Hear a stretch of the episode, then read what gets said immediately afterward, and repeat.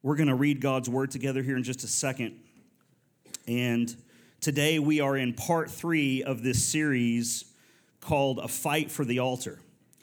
And the main character here in this account is a, is a guy named Gideon that God wants to use to bring about not just a physical change of, of the rescuing the Israelites from the hands of the Midianites and the Amalekites but primarily, first and foremost, he's calling Gideon to a spiritual battle. And that battle is against the spirit of Baal, that was the predominant oppressing spirit over that region and over the, the, the, cultures around Israel, and then it had been begin, beginning to oppress Israel because they had allowed it.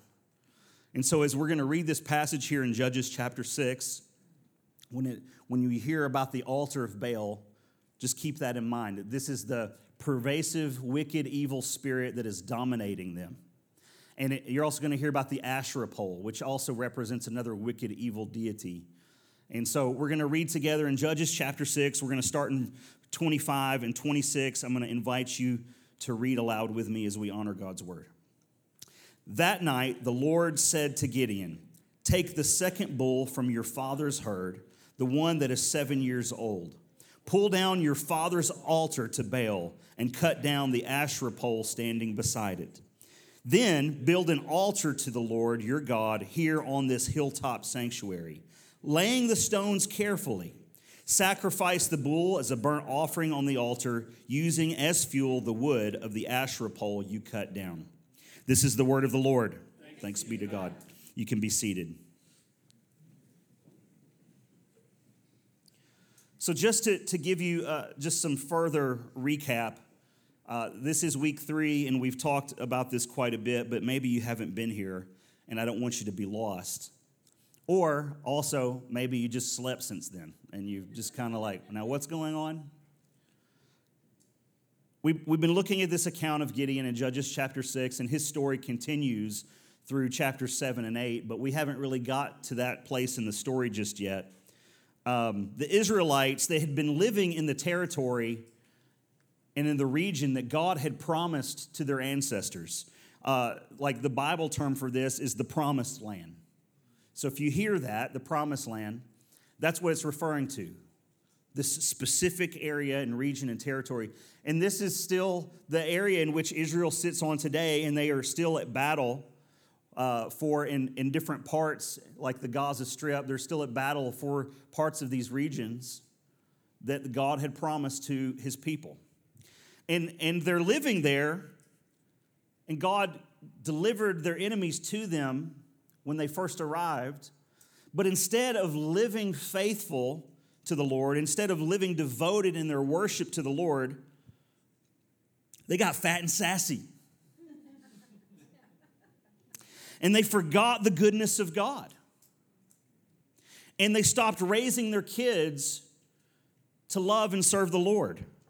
And they allowed the godless cultures, uh, uh, uh, the, the, the godless influence, the cultures to influence them. The ones that are the, the nations around them were influencing them. So, over a course of a few generations, we see this digression in Israel's devotion to the Lord so now they're living in rebellion to God because of that. Do they still have altars of the Lord? Yes, but they also have the altar of Baal and the Asherah pole. And God said, I'll have no other gods before me. So even just a speck of worship to another god or idol is rebellion to God. And now that they're in rebellion, they're not, they're not living in this positioned place under God's authority and under the blessings of God. And so, one of the things that we learned from this last week is that today's priorities impact tomorrow's generations, right? That's why it's important for you to instill into your children a love for Jesus and his church so that they will do it to their children and they will do it to their children.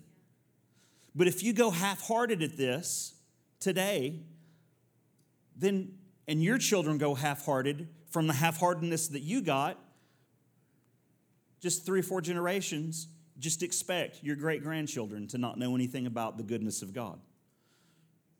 Just expect your great grandchildren to not be devoted to the Lord and to his church.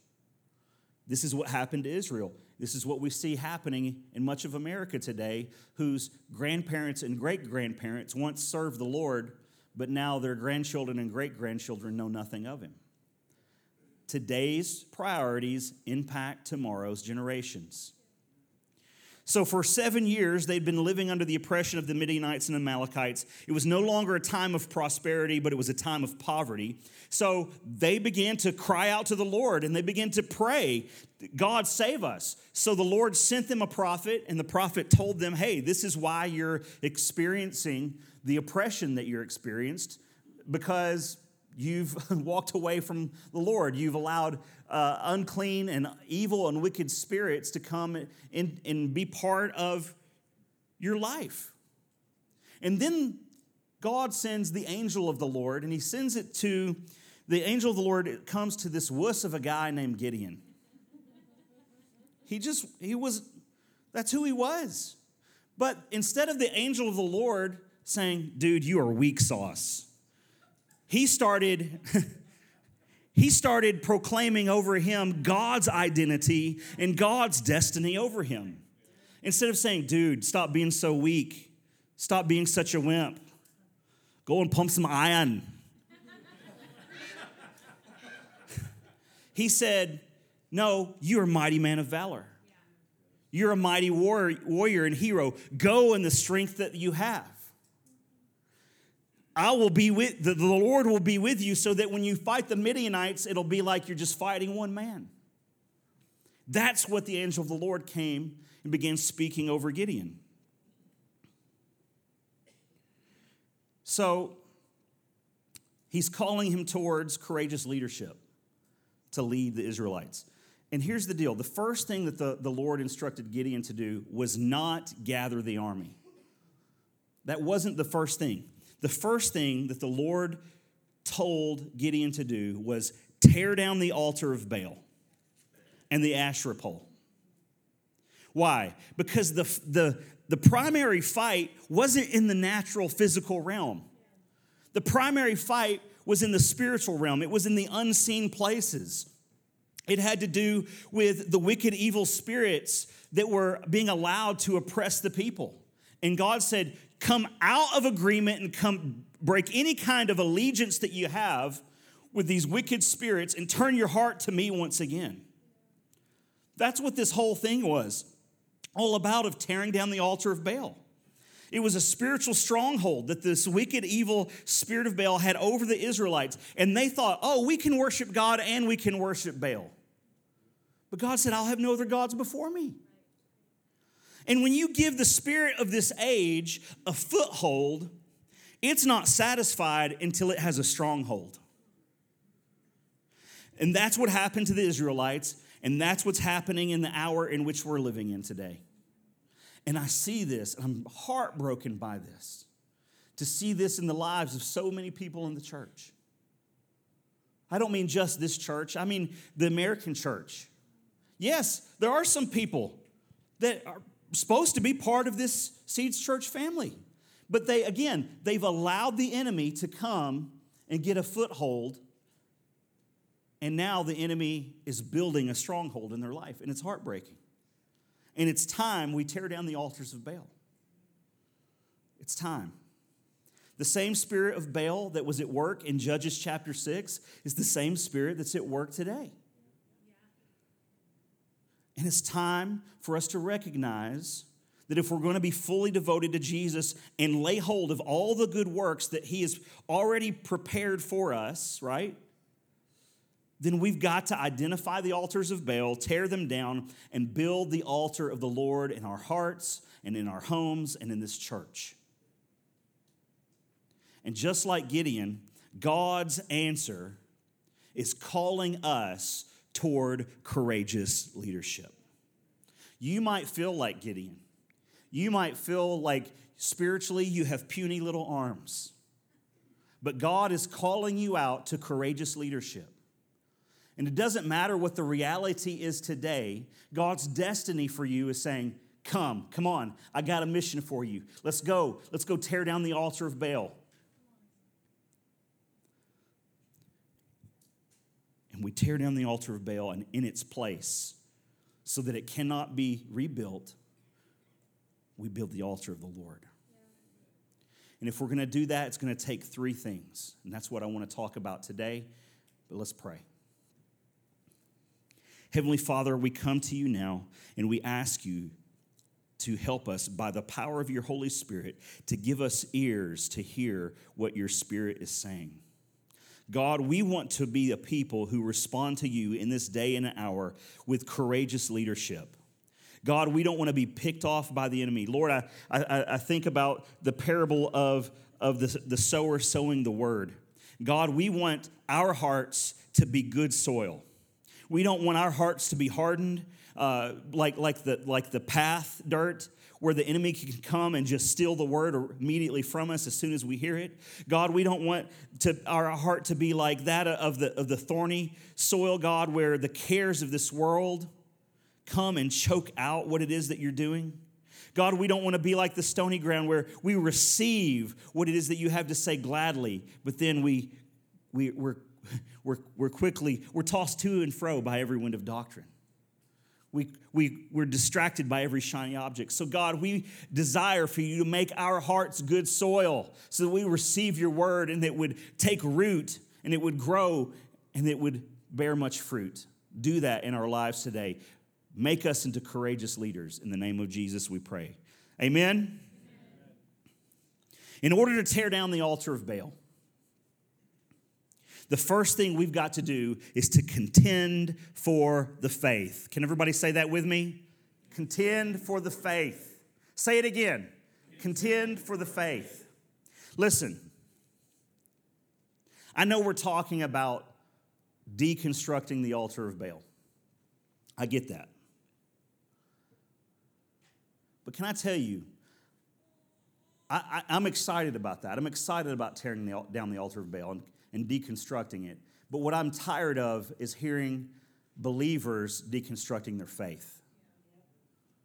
There are things that need to be con- deconstructed in our life, but it is not your faith. It's allegiance with wicked, evil spirits. I'm tired of hearing so called Christians you know, say, well, this, this Christian leader over here, they deconstructed their faith, and this family member of mine over here, they deconstructed their faith, or this friend of mine, you know, they've deconstructed their faith. And you know what, JD? They're, they're okay. They're, they're like more at peace now than ever before. They're really okay. They're really happy. No, they're not. they're not okay. They're not happy. What has happened is that instead of wrestling with the faith like Jacob wrestled with God, what they've decided is to leave the mat and walk out the door altogether. Why? Because they are they, they don't like being faced with the tension between gratifying their own flesh or or seeing the hypocrisy of other Christians gratify their own flesh. They don't like the tension between that and submitting themselves to the process of the Holy Spirit's work of sanctification in their life, which requires change. Sanctification is the Bible term for the Holy Spirit molding you into the image and likeness of Christ. And I don't like this tension, so it's easy for me to deconstruct my faith.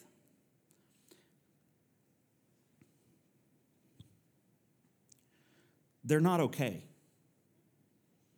They're just tired of being confronted with the Holy Spirit saying, Come on, come on. But JD, they seem so happy now. So? There's a lot of seemingly happy people that are on their way to hell right now. It's heartbreaking. There's a lot of seemingly happy people right now that are on a path to destruction that leads to hell. There's a lot of happy apostates, but they will not inherit the kingdom of heaven. I'd say that a lower level of this, but it, it still could lead you in the same direction. It could lead you down the same path towards the same destination. Toward apostasy is lukewarmness. What Jesus said in the book of Revelation, he says, You've neither been hot nor cold, meaning that you've not been useful to me. It's not that God, Jesus wants you to, like, you know, be cold against him.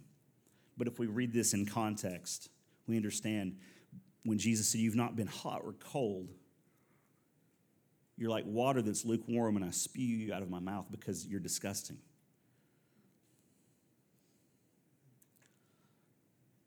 And so, this is where you're not fully engaged with God. You're just kind of got things on cruise control. You're not fully engaged with His church. You're not, you know, serving. You're not involved in a life group. You're not giving. You're not contributing to the kingdom of God in any way. That's what lukewarmness looks like. Will you absolutely become apostate? I'm not saying that you will, but I've seen people do it. I've seen that be part of their journey and completely walk away from the faith.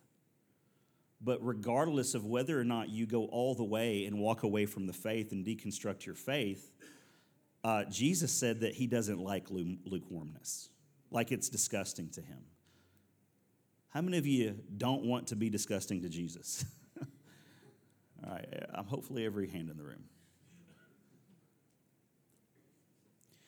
Another level of this is what I call being spiritually ungovernable. This is when people walk out from underneath the authority, the spiritual authorities that God has placed in their life. And for one reason or another, you know, they might leave the church because they didn't get their way.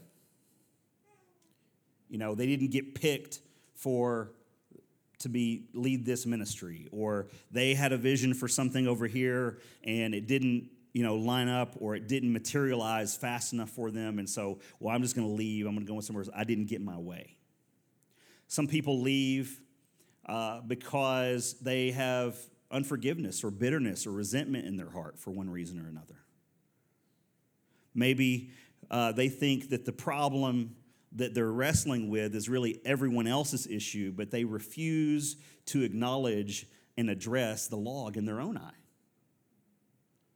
Some people leave because of unbalanced theology. You know, what's being taught, you know, the, the, the, the word of God that's being taught doesn't jive with the best life that they want to live, their version of it. Maybe people leave because they are just being enticed by listening to outside voices that have really no spiritual authority over them.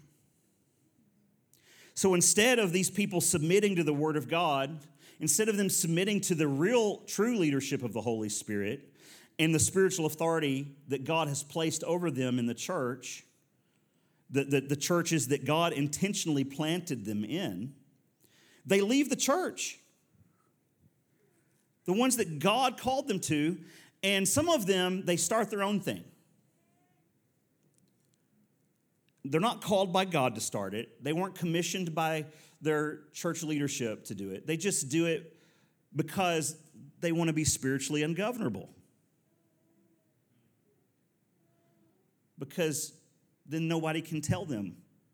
Nobody can, that nobody has to be in authority over them and they don't have to submit to any authority.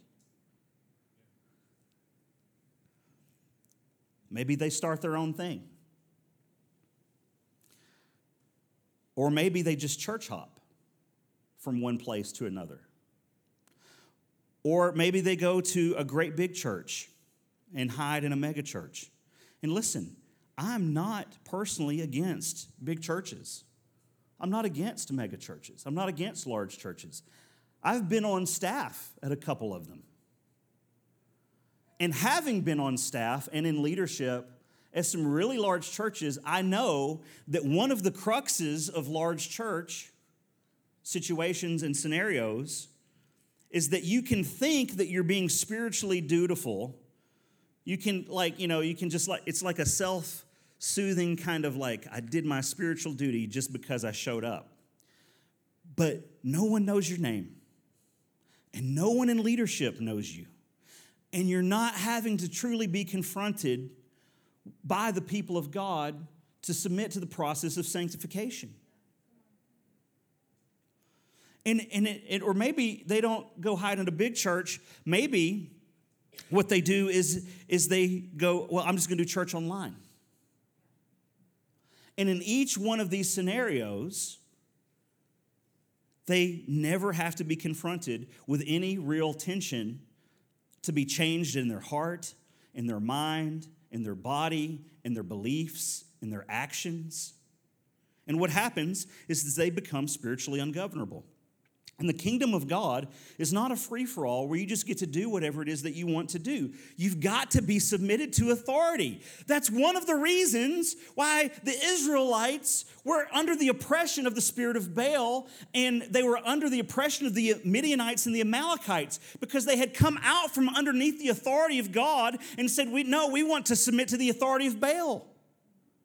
They didn't want to be governed by the Lord. And when it comes to people saying and doing these things that don't align with biblical theology, that they don't align with spiritual wisdom, it doesn't align with godly counsel, it doesn't align with the spiritual authority that God wanted uh, for them to be submitted to, or maybe even for some people, it's really it's not cloaked in anything. It's just blatant sin for some people. They're just like, you know, it's it's my time to just go and do my thing. And, and, and if they're, they're doing all these things and they do anything to justify what it is that they're saying and they're doing, and they say something like, Well, God told me, and then fill in the blank. First of all, I have to say this. If you say that God told you such and such, you better be awfully sure 1000% over and over and over that you heard from the Lord.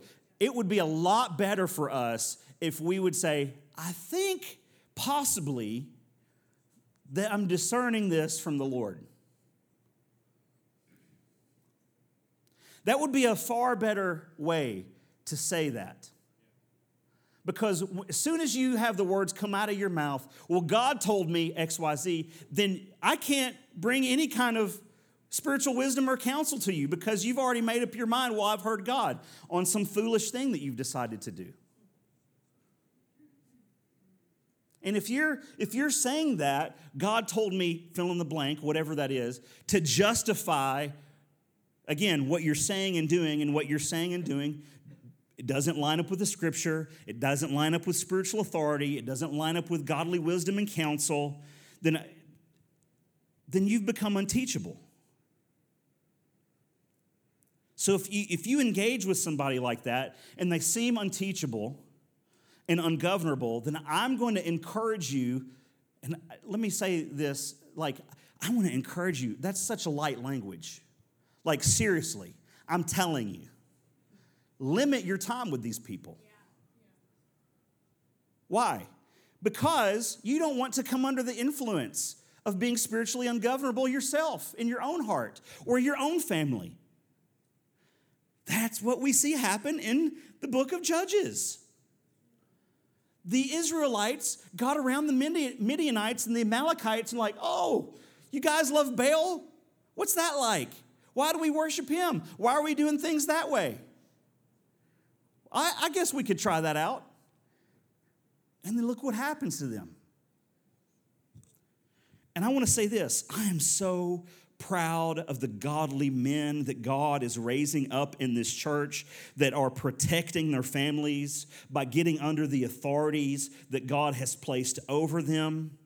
What, what I have found out in my own life is, is that when I'm following Jesus and I'm under the authority of the Holy Spirit and the Word of God and the church, it is so much easier for the rest of my family to follow Jesus too.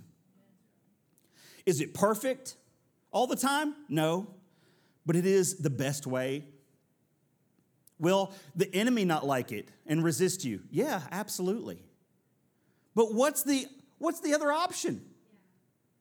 come out from underneath the, the, uh, the umbrella of God's authority and then be expose yourself to the elements that the enemy is trying to attack you with? No, I want to stay under God's authority. It's the protected place. And when I'm doing that, it's so much easier for my family to follow me and to follow Jesus. But JD, how will how will they change if I don't minister to them? Hey, you've tried. Others have tried. Others have tried to show them in the Word of God. Others have tried, you have tried to show them godly wisdom and counsel. Pa- pastors and spiritual leaders have, have, that, are, that, are, that have good track records have tried to sit down with them and guide them. But yet they're still sticking to their guns. So walk away. It's not your responsibility. It's not your responsibility to change them. You planted a seed, you watered a seed. You watered the seed of God's word, of wisdom, of counsel. Now, time will tell if their heart is good soil. Let God deal with them. So, I'm tired of hearing about people's faith deconstructing.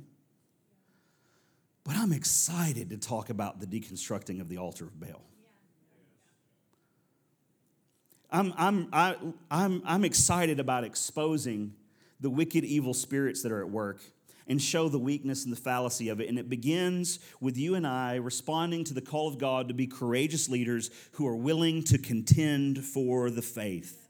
Eh, listen, at Seeds Church, we teach the Word of God unashamedly. And you need to be a student of it too. It is not just enough for you to come and sit here on a Sunday morning and hear me tell you what God's word says. You need to know, you need to have firsthand experience with the word of God. You need to have firsthand experience in the place of prayer. You need to have firsthand experience submitting your life to the Holy Spirit's process of sanctification. You cannot be sanctified through my journey. Now, are we on the journey together? Yes, we are on the journey together with arms linked, going after Jesus wholeheartedly. But there's things that are going on in your heart and your life that I cannot do for you. I can encourage you, I can share with you what God's word says, but I, you need to be a student of God's word. You need to love it yourself, you need to eat it up yourself. And, and, and, when we study God's word, it can't be through the lens that, oh man, this stuff, it, it's, it's just so inspiring and self helpful and positive and an encouraging message for the whole, safe for the whole family. I'm not, I'm, not, I'm not bashing the radio. I'm just, this is just, thank God for His word to help me live my best life.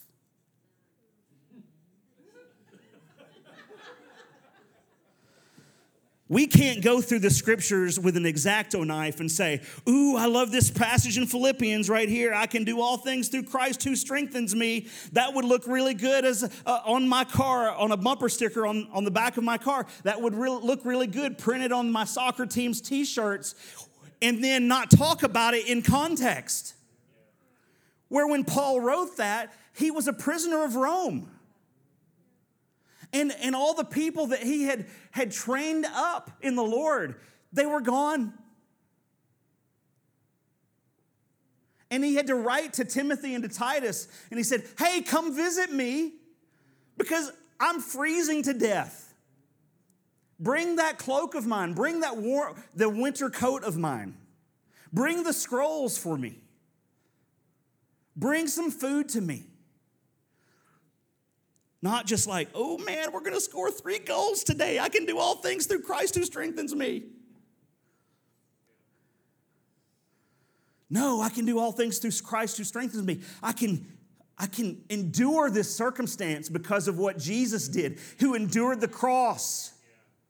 Because the hope that was set before him, which was our salvation, yours and mine. And whatever the enemy throws at me, I can endure it. I can do anything through the power that I find in following Jesus.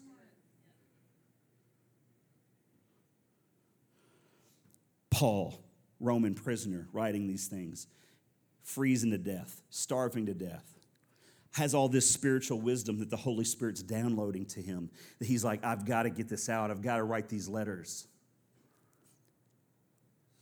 What does he say? Count it all joy, brethren. Count it all joy. Rejoice. And again, I say, rejoice. What is that? That's courageous leadership. That's courage. We have to contend for the faith, and we have to stop letting TikTok theologians train our young people uh, uh, uh, falsely teaching them what the Bible says about specific issues that maybe we've danced around or we've not wanted to address. Well, I don't really want to talk about gender and sexuality in church. I just want to stick to the Bible. you think the Bible doesn't talk about gender and sexuality? It's at the very beginning. In the beginning, in God's created order, He made them male and female. You think God's up in heaven going, Wow, I never saw any of this coming. I, I, well, I don't know. I guess this is okay. All right, I guess we'll go with this. Of course not. To say that God's word doesn't address these issues of our day is, is a deceived standpoint. You're either, some people, deceived unknowingly. But for people who have been believers, many of them who have decided to say, well, Bible doesn't really say that, or this is what it really meant. You're, some of them are walking in deception willfully. Woo. The reason why a generation is messed up and confused is because we've syncretized our devotion to Yahweh with our devotion to the spirit of Baal. We've allowed the spirit of the Midianites and the Amalekites to come and steal our inheritance. And instead of courageously standing up to disciple our sons and daughters, we've allowed other voices to disciple them. We, we said this a few weeks ago in our series, Here to Worship. Uh, this was a kind of a common thread, and it was that everyone worships something, right? Every human being worships something or worships someone. The same is true when it comes to d- being a disciple. Everyone is a disciple of something or someone. The question is is who are they a disciple unto? Your children, your grandchildren, you are being discipled. The question is is by who? By what? If it is not on purpose being discipled unto Jesus, then by default, there's like, it's, it's just one of two things. It's just one team or the other team. There's not, this is not a spectrum. If you are not being discipled unto Jesus, then the other option is, is that you are being discipled of the spirit of this age.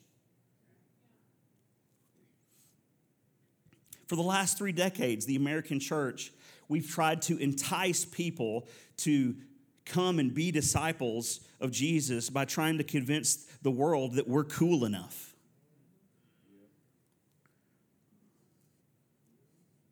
We've tried to, to, to build an environments and programs and events to convince people who are lost to just come and feel comfortable.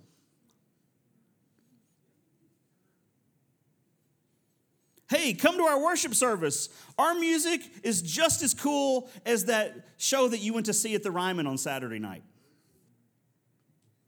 Hey, I'm not against going to the show at the Ryman on Saturday night, but I'm telling you, when last concert that I went to a few weeks ago, I said I told you guys this. that there was a spirit of worship there, but it was not the spirit of worship to Jesus, it was a spirit of worship to Kenny Loggins. It was a great concert. I enjoyed it. I wasn't worshiping Kenny, but there were people there who were, who lifted their hands just like we would in our worship service, who were emotionally moved, who, who spent their hard earned money and time to be there. What was all that? It was ascribing worth to Kenny Loggins. Nothing against Kenny, okay? I like Kenny. I don't know if he's a believer. I pray that he follows Jesus someday. But our discipleship strategy is not to try to convince the world that we're cool enough to come and follow Jesus. Come listen to the message. Uh, it's really good. It's just as good as that self help podcast that you listen to. Look at all these nice verses in the Bible that we're reading here. Pastor's message this week is 10 keys to happiness. Live your best life now. Chicken soup for the soul, fortune cookie theology. What about the verses like Matthew 16 24? Come and follow me, deny yourself. Follow me, it will cost you your life. And so we have a lot of people who try Jesus out, but when it doesn't meet the, their, their false hope and expectations, then they bail because they were sold a false bill of goods. When what Jesus is really calling to us is courageous leadership not just some kind of flowery roses and rainbows kind of walk. This is not for the faint of heart. We were talking about this at Life Group on Friday night. Wide is the path to destruction, narrow is the road to the gate. Oh, I don't know if that'll draw people in, JD. I didn't think that was our responsibility. Thought that was the Holy Spirit's responsibility. We've handicapped an entire generation only by giving them bits and pieces of the full counsel of Scripture. And you know what? You open this thing up and thank God from beginning to end, it's redemptive. I'm not throwing stones at anybody out there. I need to be saved just as much as anybody else in this world. And I'm telling you what, the same grace that saved me is the same grace that sustains me. And I need this just as much as anybody else in this world. So, as we're tearing down the altars of Baal, the first thing that we've got to do is contend for the faith. The second thing that we have to do is expose the works of darkness. So, what do we have to do? We deconstruct the altar of Baal, stone by stone. When you see a work of darkness, do not be silent. I've come to learn this principle recently. It's not something that's not like the first time I've ever heard of it, but it's the first time that I feel like it's really taking root in my life. And the principle is, is that to be quiet on an issue, to be silent on an issue, makes the cost of speaking go up higher. Think about it in our culture and how this has played out into the world over the last three years. But when you speak up, it makes the cost of speaking go down. The cost isn't as high, and it makes it available for everyone. When you see a work of darkness, speak up about it. Say, call it what it is because the lie of the enemy that's pervading in this culture will destroy your life and it will destroy your family. That's what it wants to do. It wants to do everything it can to separate you from the love of God. Now, thank God, when we really know the love of God, nothing can separate it. But the enemy's going to try. So, what do we do?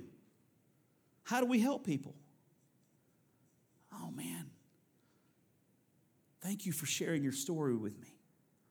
Can I, can I share with you a testimony of somebody who was delivered from that lifestyle? Can I share with you a, a, a, testimony of someone that was set free from that addiction? Can I introduce you to the Holy Spirit who will breathe life into your dead spirit?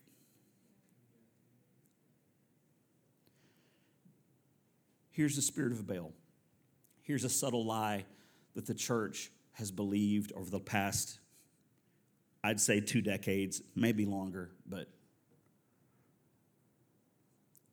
here it is. The Holy Spirit can transform anybody's life unless you're gay. If you're an addict, Jesus can set you free. If you're a liar, Jesus can bring truth and he can change you. If you're an alcoholic, Jesus can transform you. If you're sexually promiscuous, Jesus can bring you sexual purity. He can bring you new purity. But if you struggle with same sex attraction or if you struggle with your sexual identity, I'm just hoping for the best for you. That's kind of been the church's position. Unfortunately, and it's not right and it's not biblical and it's not what God's called us to. How have we believed that we have to be silent on these issues? The truth is, is that Jesus stands and he says that every drop of blood on the cross is greater than any largest lie of the enemy. I save unto the uttermost. Listen, we're not here, we're not, we're not here to condemn. We're here to, to set free, people free, right? We're here to walk with people towards freedom, to disciple them, to offer grace. But instead, much of the church has hidden and run off to the hills and hidden in caves.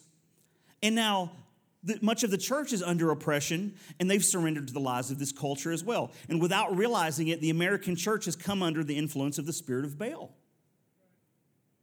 Why? Because they didn't contend for the faith, they weren't willing to speak and expose the works of darkness. Listen, I mentioned this last week. There's whole denominations who have instead of responding to God's call to be courageous leaders in this hour and operate in the power of the Holy Spirit, they were bowing to the spirit of Baal and changing their theology. They said, well, I guess we're just going to write off this part of the Bible. We're just going to tear that out. And that's not really what that meant there. I know that's what it says in context, but uh, we're going to we're going to figure out a different way to say that. And, and here's the domino effect well, if this part isn't the true and inspired word of God, then I guess there's a lot of liberty here. And if this isn't, that part isn't the true and inspired word of God, then what in here is the true and inspired word of God? And why am I even reading this or believing this? What are we doing here? What are we even doing with this? What am I doing with this? Well, the reason I'm here is not because it was a career path I chose. It's because I met Jesus at an altar and he healed my heart and he liberated me and he called me to be a voice to this generation.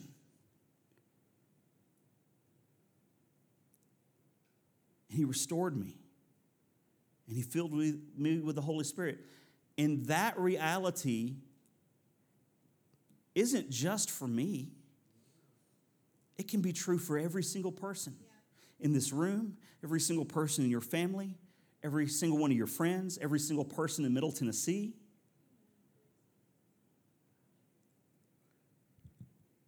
So we, we got to contend for the faith.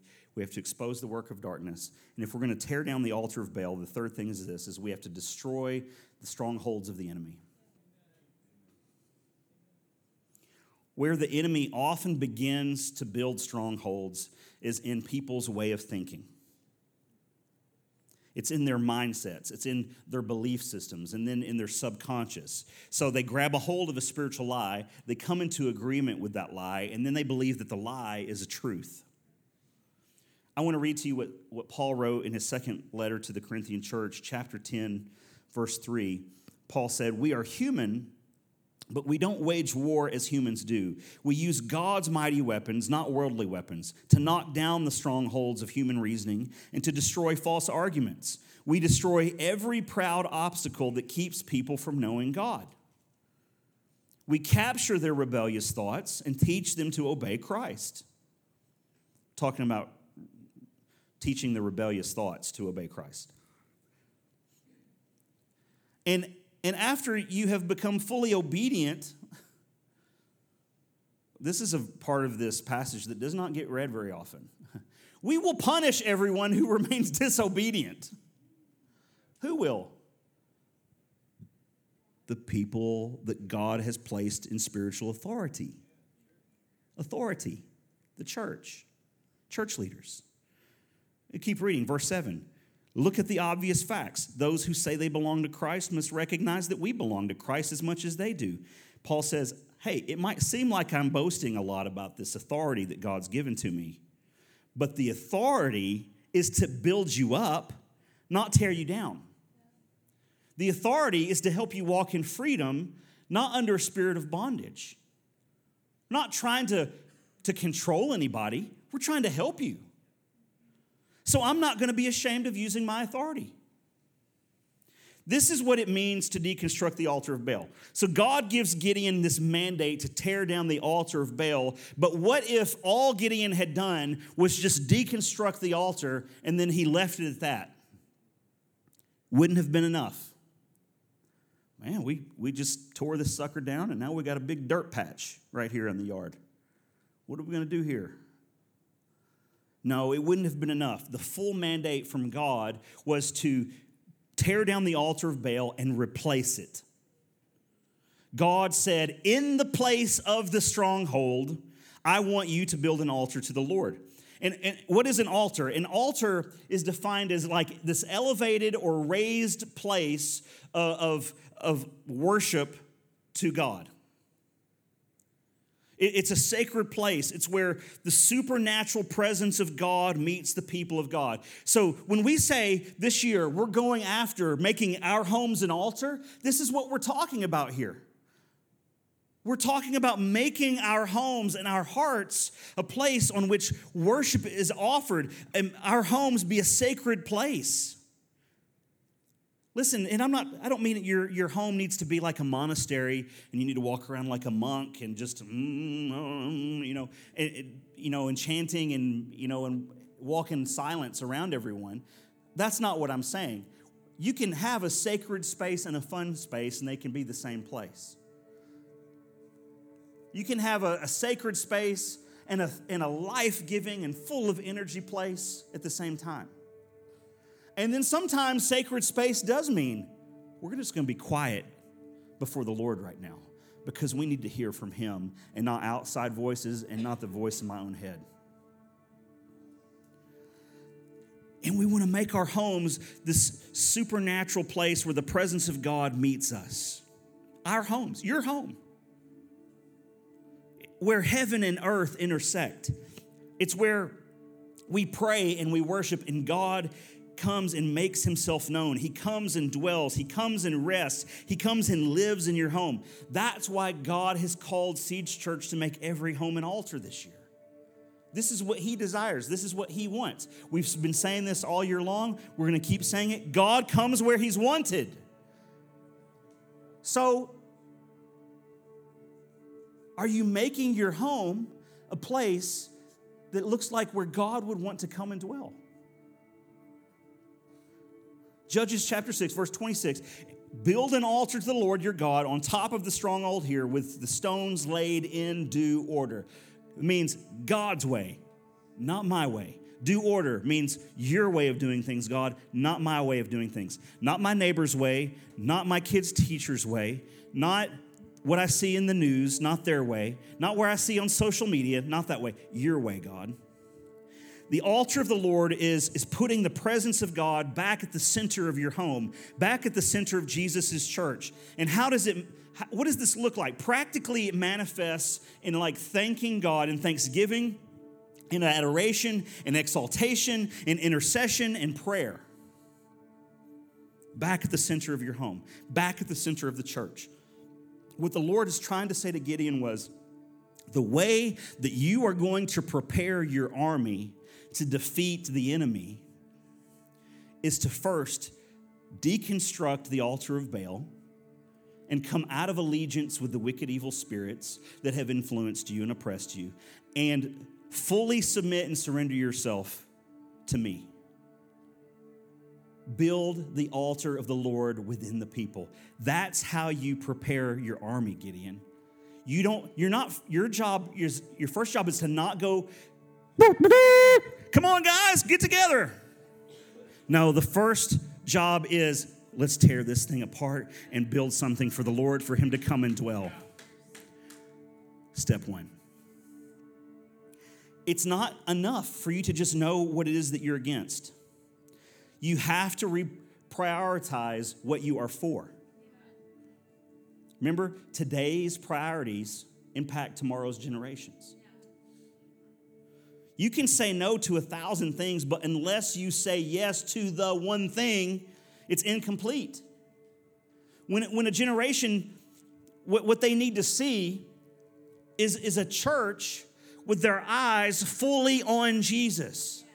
And when I say fully on Jesus, I don't mean just like, well, yeah, we believe in Jesus. Yeah. No, no, no. What I mean is, is like, like the presence of God. That like our eyes are on the tangible, manifest presence of God, of being that is the primary importance. And when we come together, it's about Him. And when it's in your home, it's about Him. And when you're by yourself, it's about Him. And when we worship, it's about Him. If we just spend our time and only pour our lives in our own strength and our own striving to raise our families, remember I told you guys this last week. Listen, you can try to introduce just Christian values into your family, and your life will improve, but it will not change anything about your eternal destiny. You've got to know the Christ of the Christian values. And, if all we're trying to do is just do this in our own strength, raising our families, building this church, then it's like we are Gideon in the wine press with our bit of wheat. It's time that we put our eyes fully back on Him and welcome Him to be enthroned on our praises and be a praying church. To, to see the altar of the Lord as the place of prayer, as the place where courage fills our hearts. Guys, I can tell you, every single time that I, my soul feels downcast and I go to the place of prayer, I feel courage come. What is that? That's me coming to the altar, surrendering my will to the will of God, saying, God, I want your presence and I want your way here.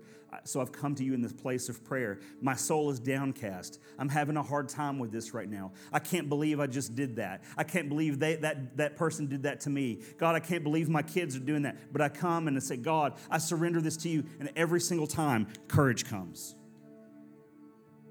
God's calling you to courageous leadership, but you cannot do it if you still have the altar of Baal. And you cannot do it if you have not torn that down, and you cannot do it if you've not constructed the altar of the Lord.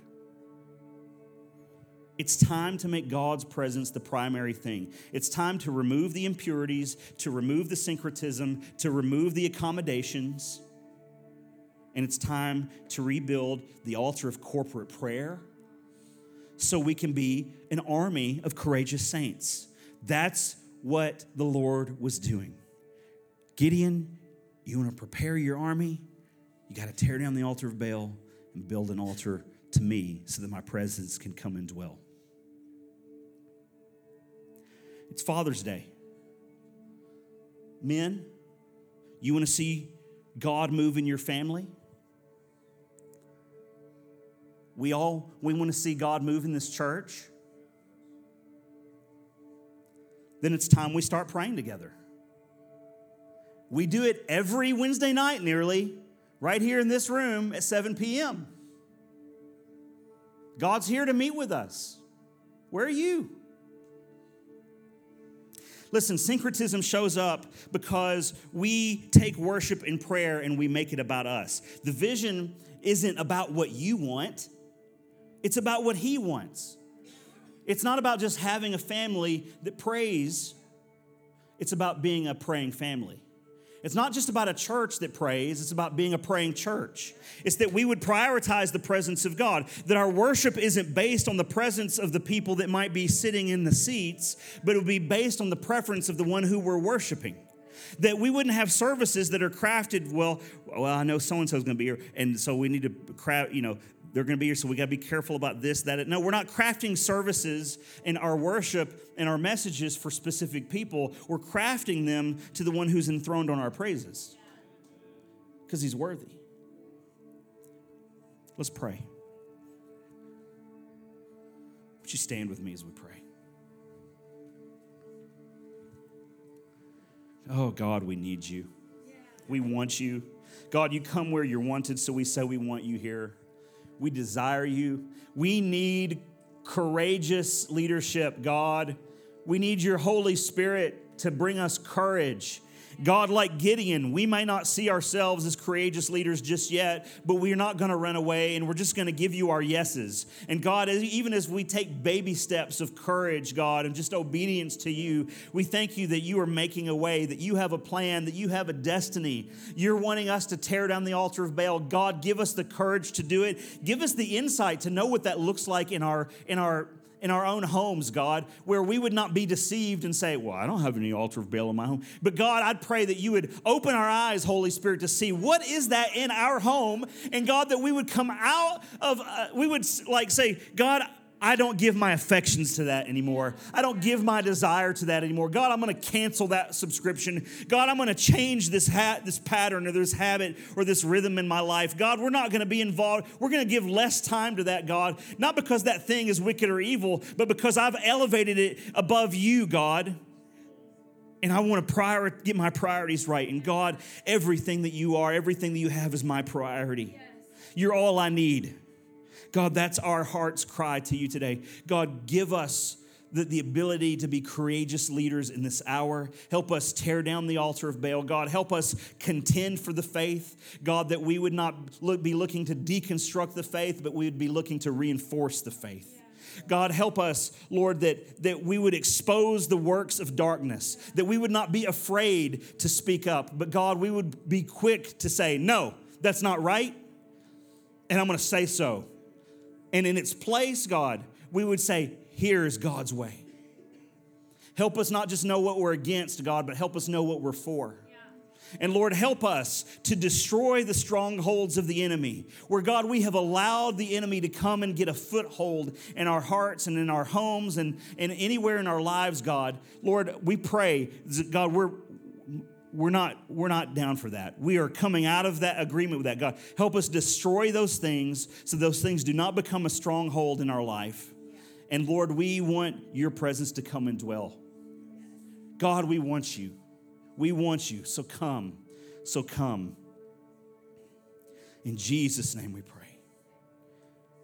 And if you agree with that shout amen. Amen, amen.